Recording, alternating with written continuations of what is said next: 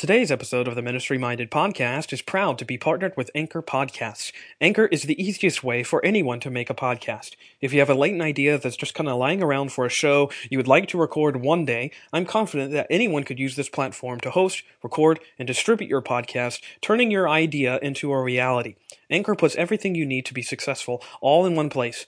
You can start a new recording right from your mobile device. They also have convenient creation tools that allow you to edit your audio files so they sound crisp and great. Anchor also distributes your podcast for you, letting listeners find your show almost everywhere, including Spotify, Anchor Podcasts, Google Podcasts, and several others. And best of all, it's free. There are no hosting fees or monthly subscriptions or minimum listener counts, just an easy to use platform to get your podcast out there at no cost to you. Download the Anchor app or go to anchor.fm today to get started.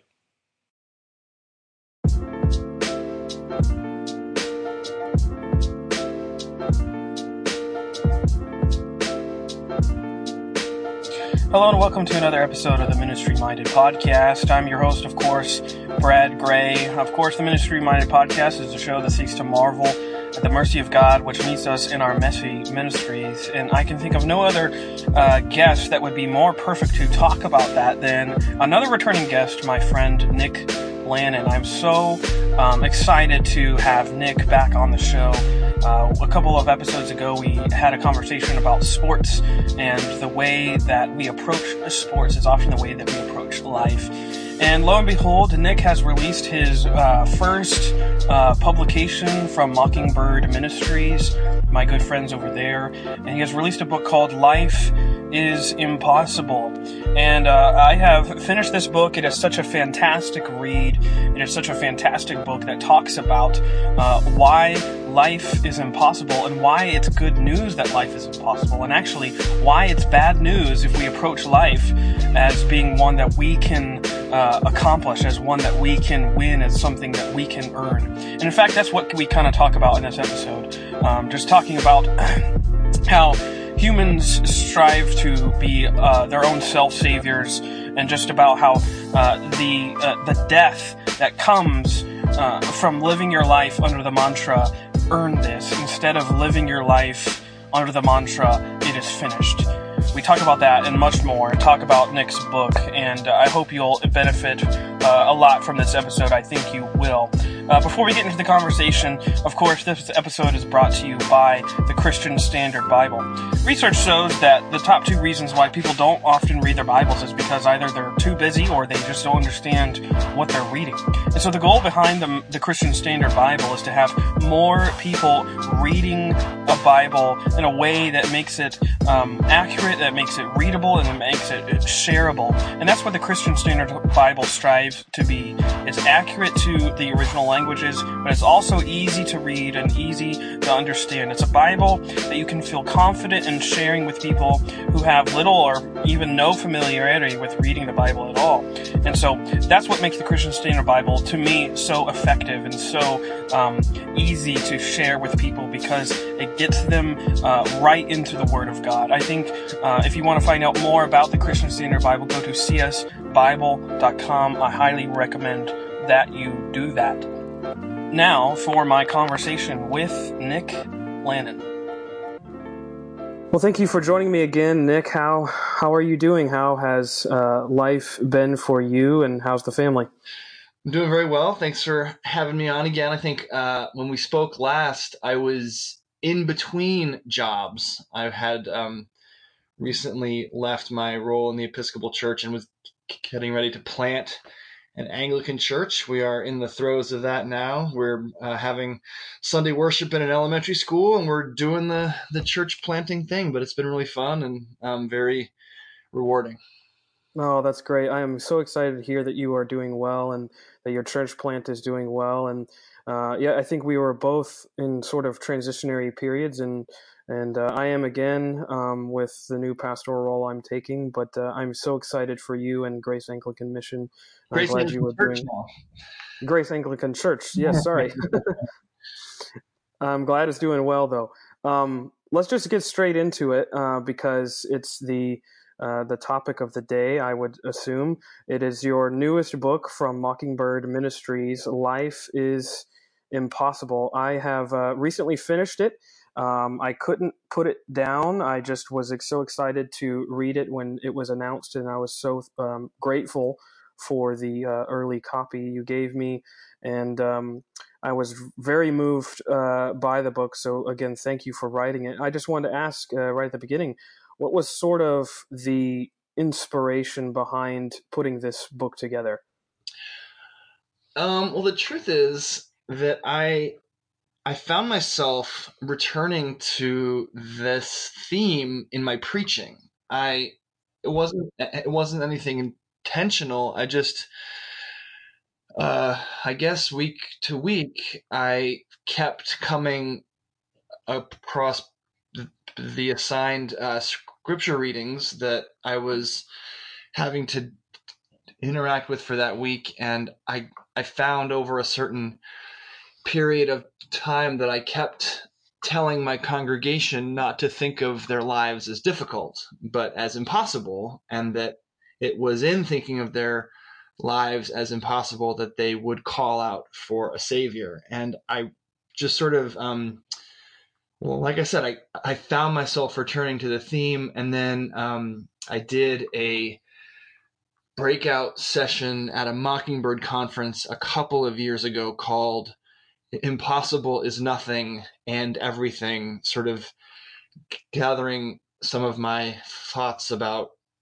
this theme. And it sort of it, it came together well, I thought, and I I sort of thought that I could organize my thoughts into something more substantial. And it's you know it's a little more substantial. It's it's one of the shortest books i've ever seen. But um but somebody said that it is short but packs a big punch and uh yeah I, someone did say that, that, didn't they? I hope that's true. I, I, definitely think it's true. Um i think that's i think that's what makes uh, life is impossible so um unique in a lot of ways in the sense that it, it describes a pretty sort of, I guess, heavy theological concept, but, but does it in a way that's very accessible, which I think is really, um, I think it's just really uh, great. It's a great resource to have because you're describing a lot of uh, theological themes that might be sort of heady to get around, but you do it in a way uh, to where anyone can pick up this book and understand the point you're making, even with all of your uh, pop culture references to Frasier and such, uh, which I adore, by the way. Um, um, which also leads me to believe, or uh, leads me to ask, um, besides you know these sort of lectionary um, uh, uh, readings that sort of in, made you realize sort of this theme or caused this theme to jump out more um, perhaps more apparent to you. Uh, why do you think perhaps a book like this is necessary? Um, I believe it is necessary, but I would, I'm curious why you think it's necessary, especially now in 2019. Um, gosh, I don't know that I don't know if I think it's more necessary now than it ever has been. I mean, I also am am sort of reluctant to claim that I'm um, breaking new ground here. I mean, um, I a lot of the way I um, talk about and think about these things has been formed and influenced by um, preachers and teachers and friends that, that I've had. So a, a, lot of this is, in fact, I would I would say that none of it is new to me. I'd like to think that I um, I have a I've I've been given, I think, a good gift of illustration. So I do think that I can, in a sense, that the, the way I hope that this book is a particular offering to the world is of the world. That's uh, really really high minded. The world will be reading my book. I hope that the way that this can be an offering to the uh, several dozen people who read it is um, that it it might um, it might show them something they've heard before, but in a way that is potentially easier to understand or to relate to.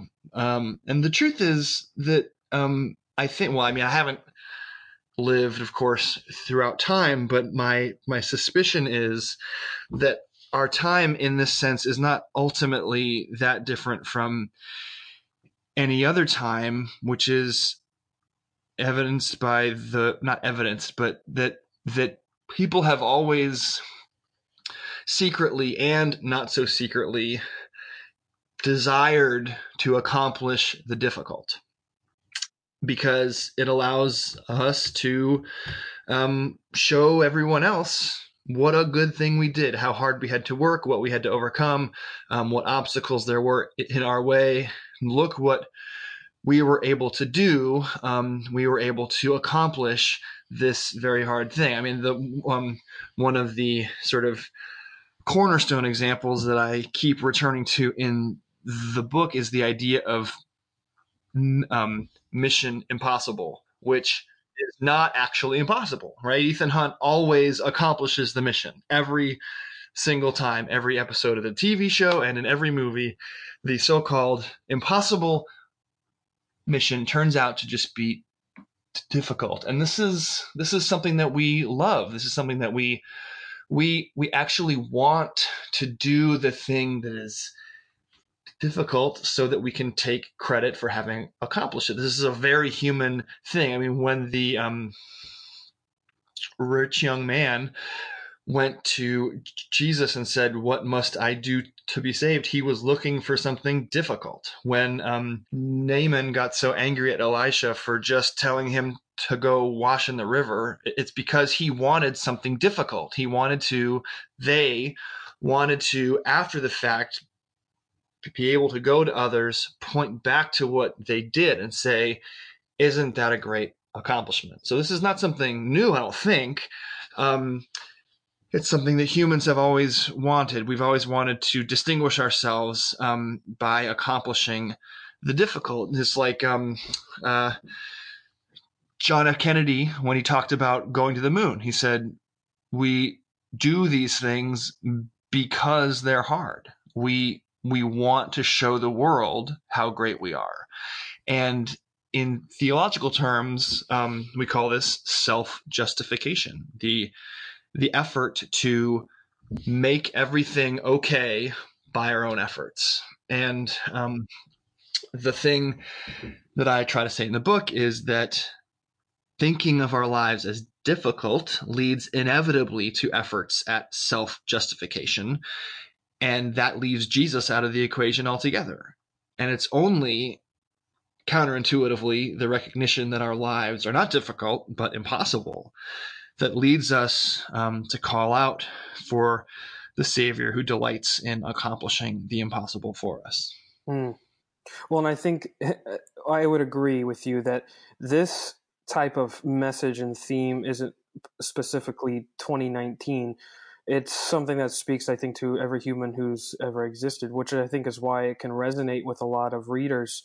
Uh, I think also why it resonates with me because we are all self justifiers, as you said, in one degree or another. Um, at our at our very at the very core of who we are, we seek to justify ourselves, and whether it's like you said uh, with John F. Kennedy, or perhaps with trying to accomplish some certain thing, or we can see it in the Gospels with the um, Pharisees trying to accomplish the law and trying to hang their hats on their piety. We each sort of uh, pursue this um, this difficult life in accomplishing the impossible on our own, and uh, in a lot of different ways. And I, but I think that's why it makes it so resonant of a book, which I, I again I'm really appreciative of that we because we all desire to be our saviors. And the one sort of illustration that has struck me the most, um, the one that I, I, I just am intrigued by, is your use of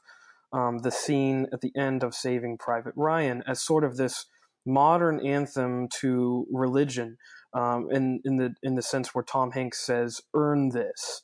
And um, can you kind of elaborate on on how you used that and and and and what and why you kind of employed that in in in, in the juxtaposition between "earn this" and "it is finished"?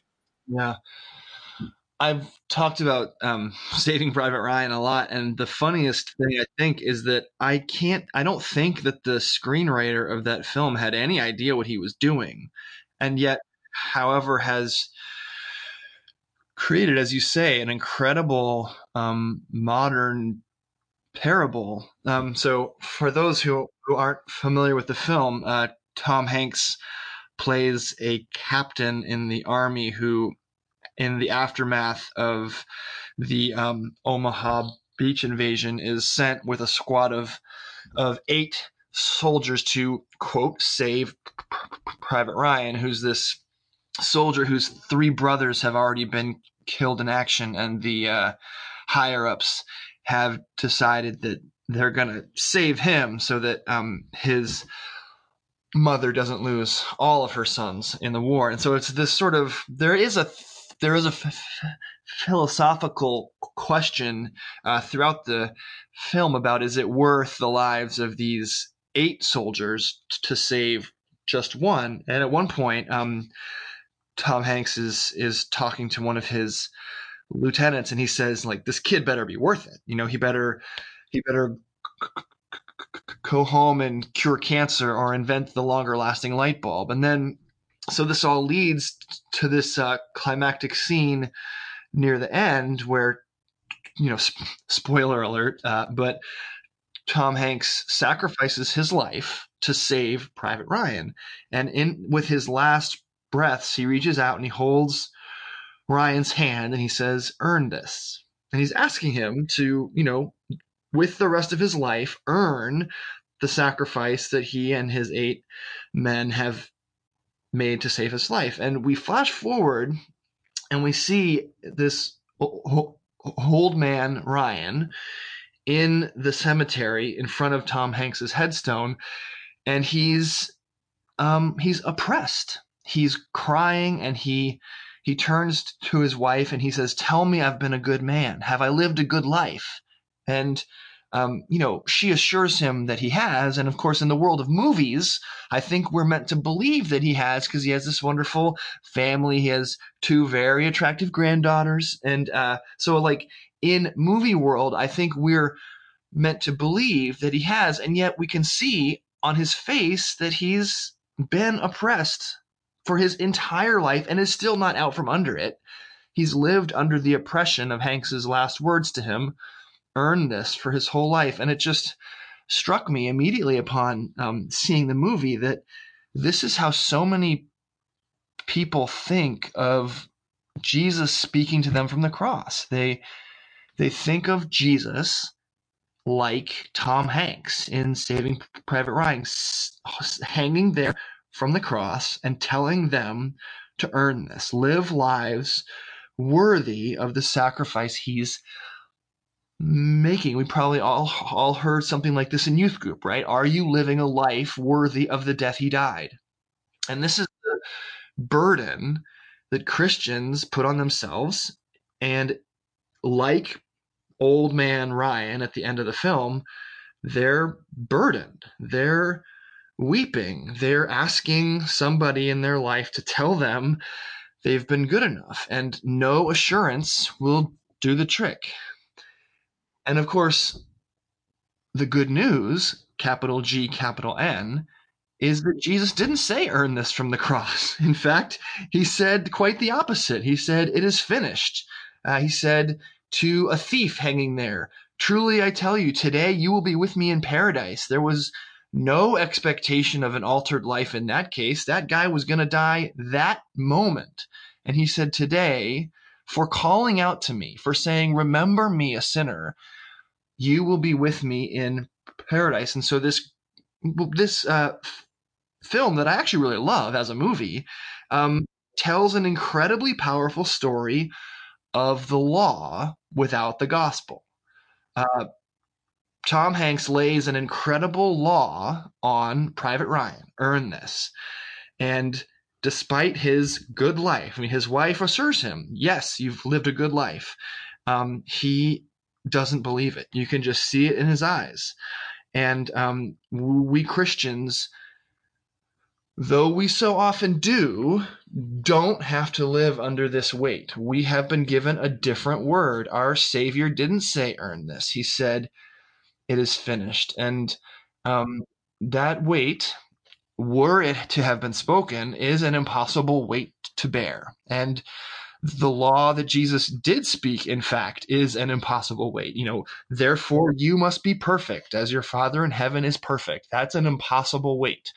And to the extent that we expend effort trying to live up to it, which is laudable, we should we should do good things. We should live holy lives. The law is not bad; it's pure, and holy, and good.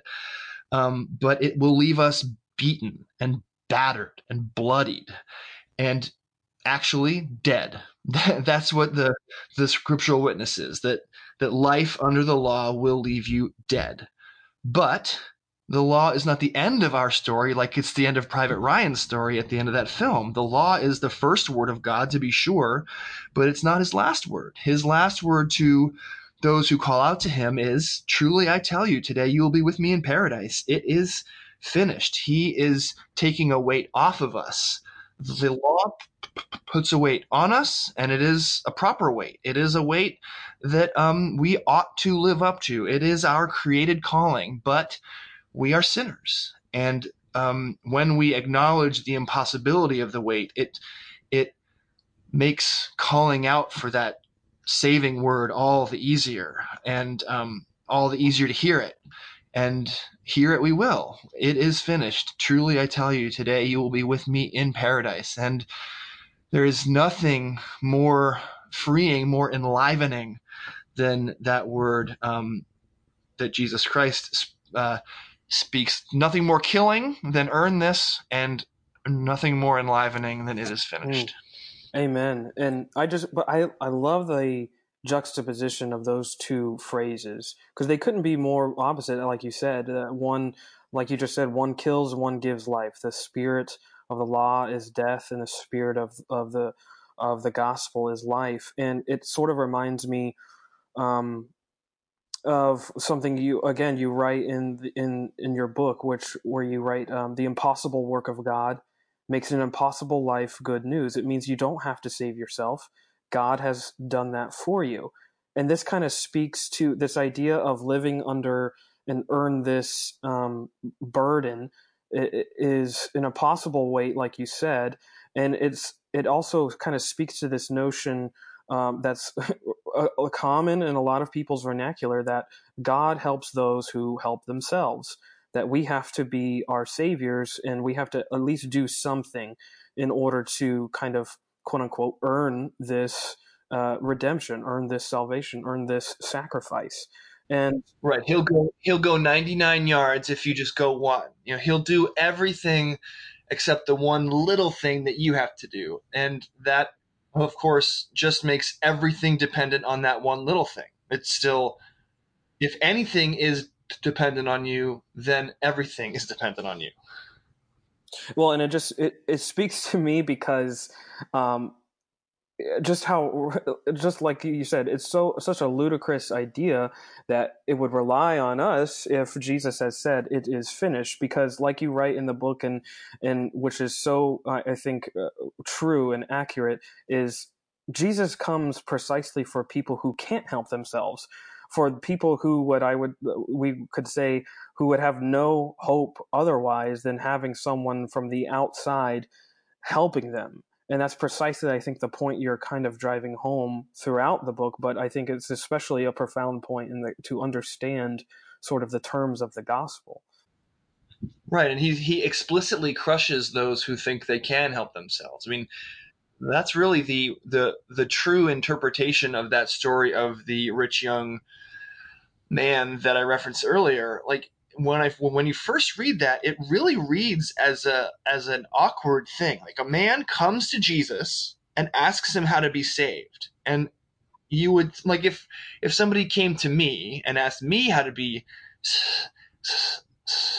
saved, I would tell them about the saving work of Jesus Christ. And you would think, theoretically at least, that if somebody came to Jesus himself and explicitly said, "How can I be saved?"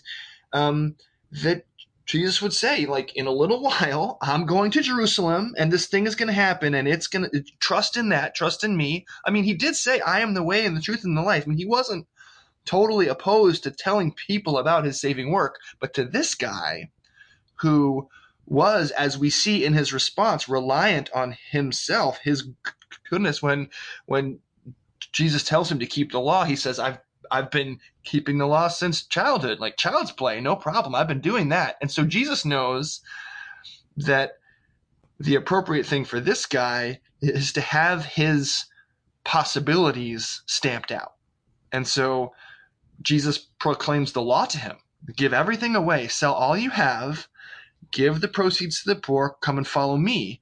And we read that the man went away sad, for he had many possessions. And the implication there is that he couldn't handle something impossible. He wanted something difficult. He wanted to, you know, give away 80%, give away 75%, 90%, anything. But 100%, like that's really too much. And so he was he he was like, "Well, I I would have done something something difficult." And Jesus knew that he needed to be confronted with the impossible. And that's the law.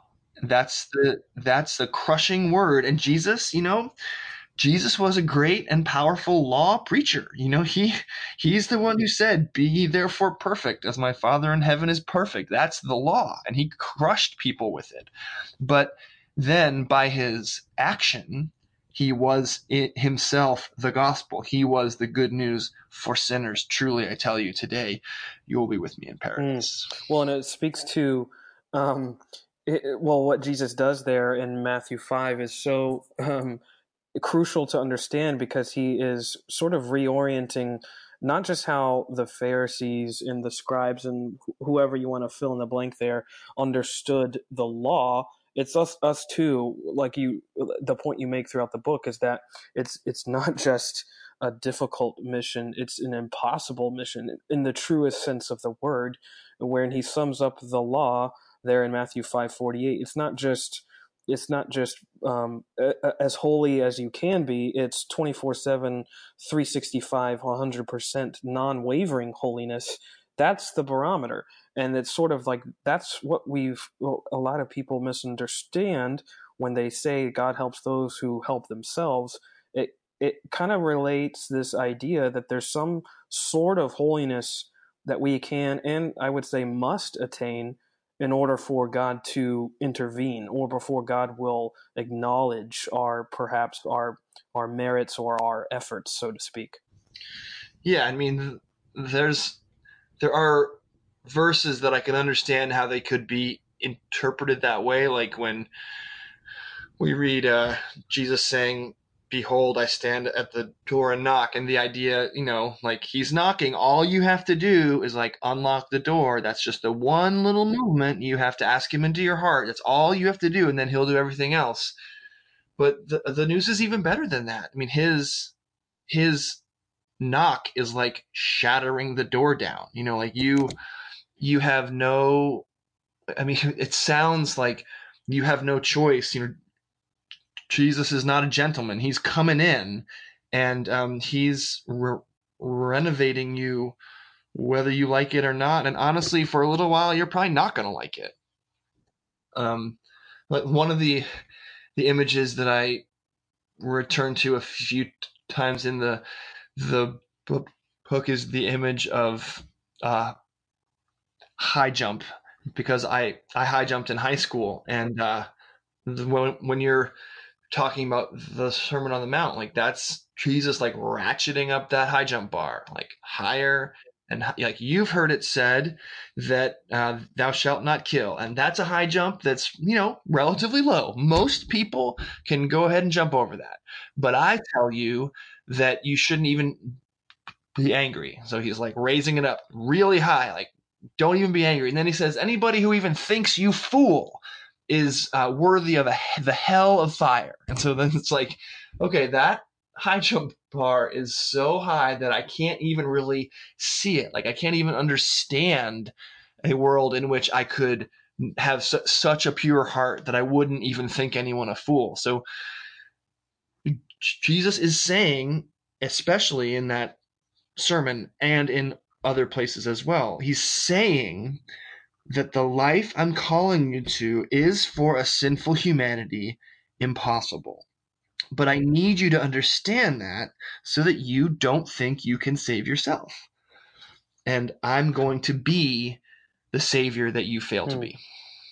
Uh, uh, well, that's that's very good. But I and, and I think another great illustration of that, and also another illustration of sort of our misconceptions regarding the Christian life, is the illustration you return to quite frequently, which is this idea of the Christian life as a mountain. Can you kind of talk about what that is?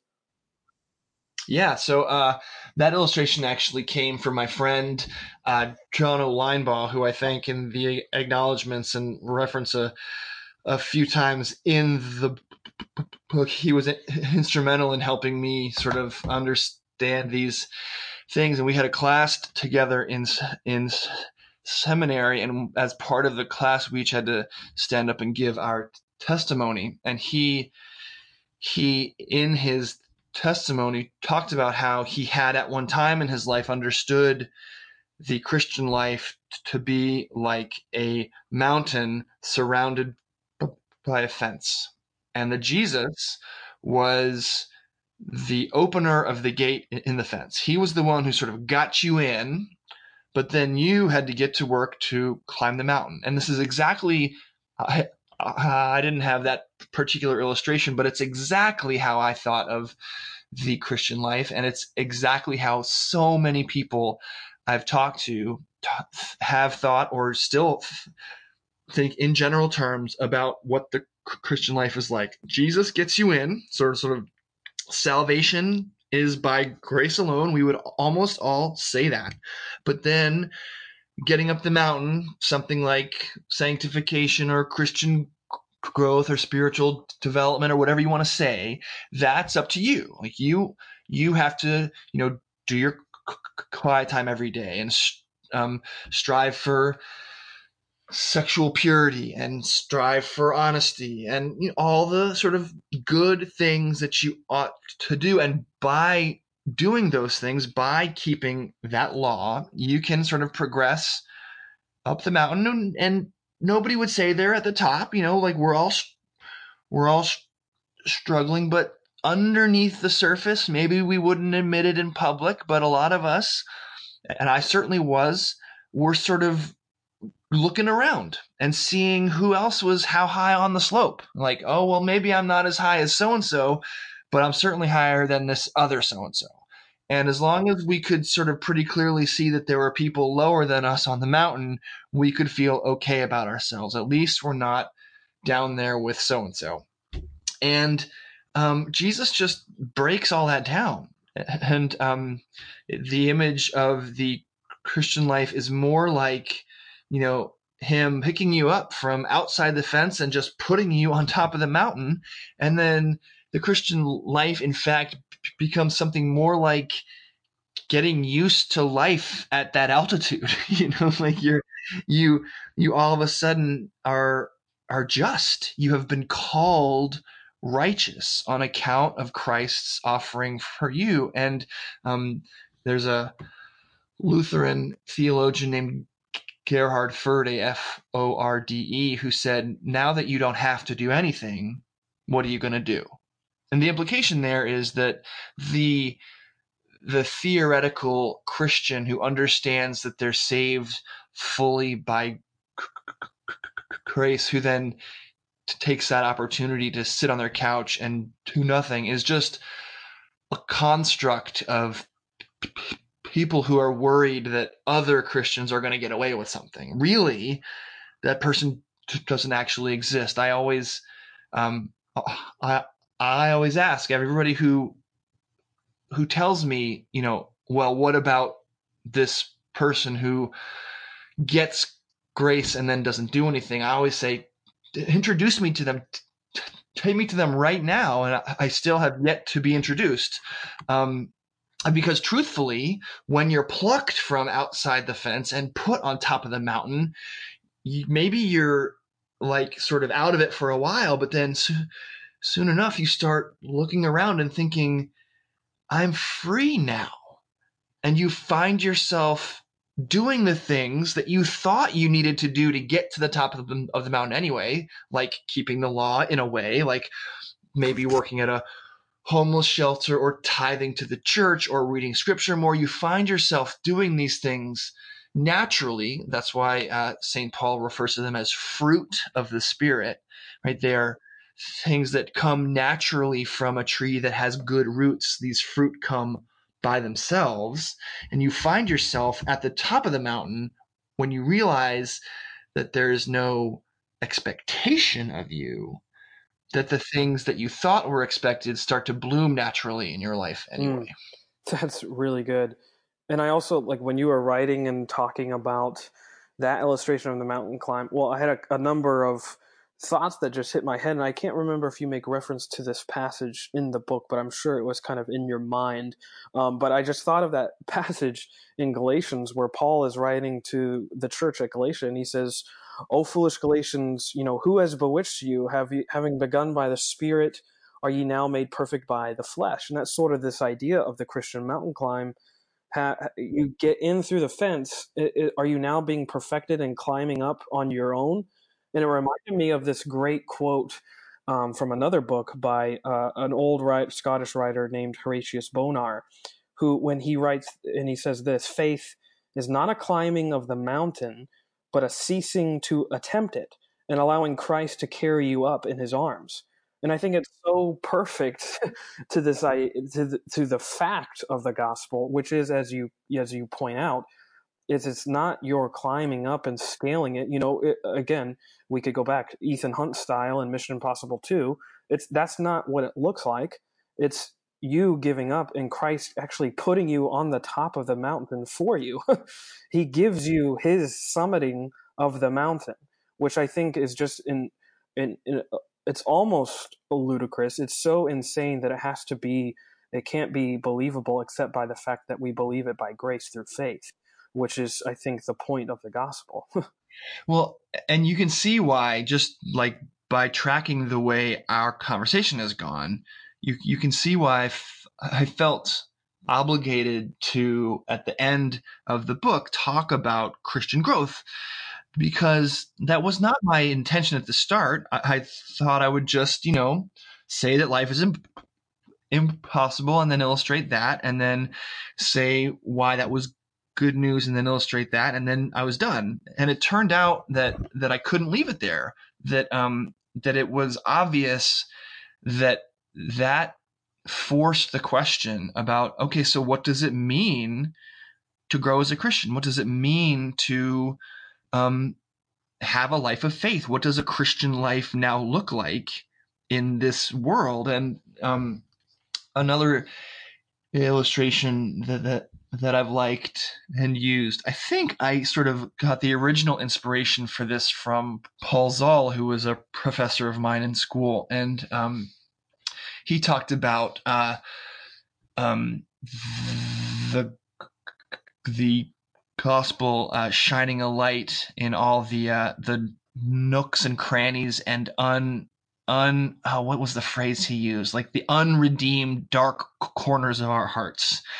And so uh, i liken christian growth to not like mountain climbing but more like more like spelunking like uh, rather than climbing up you're descending into a cave and you're shining the light of God's grace into like ever deeper crevices with like, you know, those nasty worms without any eyes and like all the gross stuff that you're hiding from everybody, including yourself. Like Christian growth involves revealing those places more and more to the Lord and offering yes, even those to him that say say yes, you know what?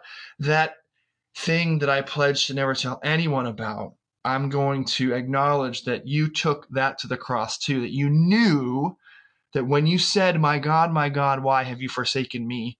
That this thing in the deepest, darkest corner of my heart was why those words had to escape your lips. That that my crevices, my deep, dark, uh, unredeemed corners of my heart are what um, sent you to the cross. And that acknowledgement is Christian growth. Like you feel, you could never feel closer to God than when you see your sin on his shoulders on the cross. I mean, that, that um, leads, like I said earlier, to fruit of the spirit. And that, um, like, I don't actually believe that we are closer or further away um, from God, depending on ourselves. I think that it's not our job to to get or stay close to Him. It's in fact His job and His promise to get and stay close to us. Um, yet, it's certainly true that we feel that way. And um, when you think of your life as difficult, it's easy to think of yourself as close to the Lord when you're accomplishing the difficult tasks He's set for you, or at least convincing yourself that you are. And it's easy to think of yourself as far from Him when you're failing. And in fact, it's almost as though the exact opposite is true that um, a, a true sort of quote unquote, if this is even a, a phrase I can use, which is a, a mature Christian, is somebody who knows the depth of what Christ has accomplished for them.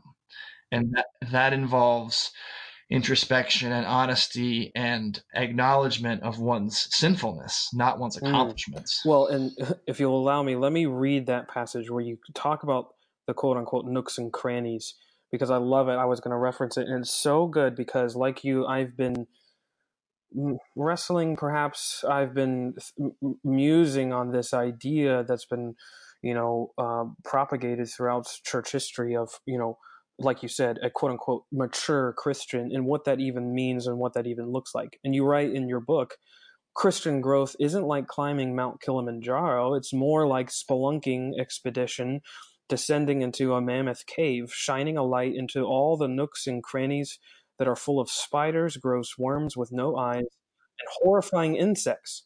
Jesus enters the caverns of our hearts and shines his light into all the corners of sin that we didn't even want to acknowledge to ourselves. Spiritual maturity isn't about getting better and better and seeing fewer and fewer people around you in the pews who can measure up to the standard you're setting. No, real spiritual maturity is about the light of Christ shining into ever deeper and darker unexplored corners of your sinful heart. Growth in Christ, advancing spiritual maturity means an ever growing acknowledgement of just how, excuse me, of how much we need Jesus. And that to me, I think is, well, amen and amen to that, but I think that's the essence of this whole thing that we've been talking about. It's this idea of an unexpected gospel message that and says in order to grow you have to realize how dead you are and how much you can't grow in and of yourself. And i think that that admission is what makes you even say this in your book elsewhere that that admission is what makes christianity unlike other religions. You say later on in your book only christianity offers a god that comes to you. Only christianity has a god who doesn't wait for you to get to him. The christian god in christ crosses the chasm from clean to dirty to get to you. And I think that's what makes um, the gospel, what makes the Christianity so different than any other system of belief and faith is this idea that that that God, the Creator, crosses the chasm and not the creature. Yeah, and I mean this is what we're really celebrating at c- c- Christmas, right? Like the the the the problem not uh, I should preface this by saying that I'm no I'm no church historian, but as I understand it, the one of the problems that the first Christians experienced with evangelism was that the incarnation was rejected out of hand. That that the the sort of um, the Gnostic understanding of of like sort of human and er, humanity and earthiness was by definition dirty and holiness and the spiritual realm was by definition clean and the whole point of life was to try to get rid of your dirt this is what the idea of karma is all about as well. We sort of try try through our lives to get rid of dirt to eventually sort of qualify for that um, spiritual realm. And the idea that we would have an incarnate God, that God would demean himself by coming here and like being born, like a woman birthed Jesus out of her womb and there was all that that entails. I mean, there's no way that was that was so beyond the pale that that questions of like what Jesus taught were like not even gotten to. They were like, "Wait, what are you saying? That God came to earth? Okay, forget it. You're a lunatic." and so when we celebrate Christmas, the the incarnation, this is what we're celebrating. This is why the incarnation is such good news. It doesn't so much have to do with sort of Jesus experiencing life like us and and with us, although that's good too.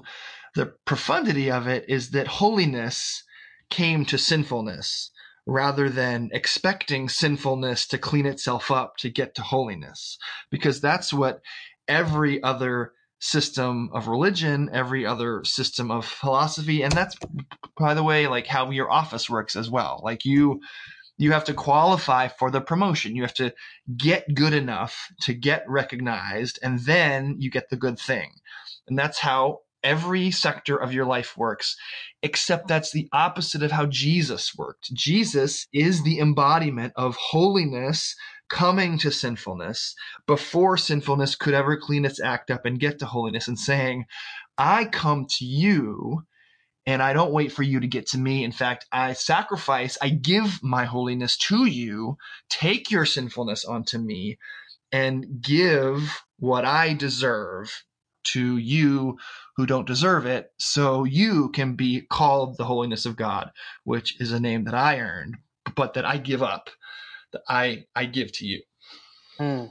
Well, amen to that, Nick. I am so excited for this book. Um, thank you so much for uh, talking with me tonight about it and for just kind of examining some of the themes that you put into it. I know I'll probably, well, I know for sure, a lot of hard work went into this book, into um, making it as readable as possible. And I think that you have succeeded in that regard. And so I'll just leave you with, uh, if you want to say one last parting word in, um, in talking about life is impossible you should have warned me that I was going to get to say a parting word like like Andy Rooney on 60 Minutes. I would have I would have written something. I mean, the only parting word I have is that that, that really it it sounds like this this is what um what the theology of the cross is all about, right? That that something that seems to us humans to be bad is actually incredibly good. That that's why we call Good Friday good, right? Jesus died. Oh my gosh, that's the worst thing in the world. They killed our our savior. And yet it is by death that Jesus defeats dying. And in the same way, the news that your life is impossible sounds really bad. And, you know, I'm sure that somebody is going to pick up the book, see the title, and put it right back down because, like, that's going to be a downer. Like, what's the point? But my hope is that most of us subconsciously know that this is true. We ex- actually experience our lives as impossible despite our protestations otherwise. We we you know keep not getting the girl that we want or we keep not getting the job that, that we want or we or maybe um more simply like we keep doing the thing that we promised ourselves we weren't going to do anymore. Like we keep staring at ourselves in the mirror and saying, I'm not going to yell at my kid. And then the next morning before breakfast, we yell at our kid and we say, My goodness. And so we know deep down, I think, that life is impossible. And my hope is that I've I've been able to um, say that that's good news. Because when we can admit it, when we can say it out loud, like, you know what, I can't do this. I need someone to come in and do it for me, then the news that we actually have had someone come in and do it for us can be heard, can be understood, can be celebrated, and that an impossible life acknowledged is one that can be lived in a much fuller way than somebody who's trying desperately to cling to the difficulty of their lives and trying to overcome it and sort of just like bashing their head against the wall every day and pledging to get a better start tomorrow. And we can say at the end of every day, well, my life got out of my hands again, but thank the Lord in heaven that He sent a Savior, Jesus Christ, for me, whose righteousness is all that I need, that I have a new name now. My name is no longer like father who's not quite good enough, provider who's not quite rich enough, um, employee who's not quite loyal enough. My new name is um, good and righteous child of God on account of Jesus' is accomplishing the impossible for me and giving it to me for free. Hmm. Well, amen to that, Nick. I would say you have definitely succeeded in that. And everyone who picks up this book, please don't put it down. I don't think you will once you, once you read it. Once you read a, couple of the pages in it, I think you'll, like me, not be able to put it down. Uh, I'll make sure to put all the links to the book. You can buy it from the Mockingbird store and, of course, via Amazon and whichever you choose to purchase it through. Definitely, please, I'll be the one who begs the listeners, please go out and buy this book. It's uh, it's wonderful. It's a great read and one that I'm sure will encourage you for uh, many years to come. Thanks, Nick, for uh, your time this evening, and uh, thanks for coming on and talking to with talking with me. Thanks for having me. It was really fun, Brad. Thanks again to Nick for coming on the show today and for talking about his book. Be sure you go to Amazon.com and get your order in for Life is Impossible, or you can find it by going to the Mockingbird Ministry store. Both of those links will be in the show notes. That's it for today's episode of Ministry Minded. Thanks so much for listening. If you like what you just heard, be sure to follow the show on Twitter at underscore Ministry Minded. You can also subscribe to the show uh, wherever you get your podcasts. Uh, make sure you go to graceupon.grace.net slash podcast and you can find out where you can subscribe. Um, I really appreciate the Christian Standard Bible for sponsoring this show and make sure uh, you go over there and check out what the Christian Standard Bible is doing. Thank you always for listening, subscribing, and for commenting. I'll see you guys on the next episode. Blessings. Thank you.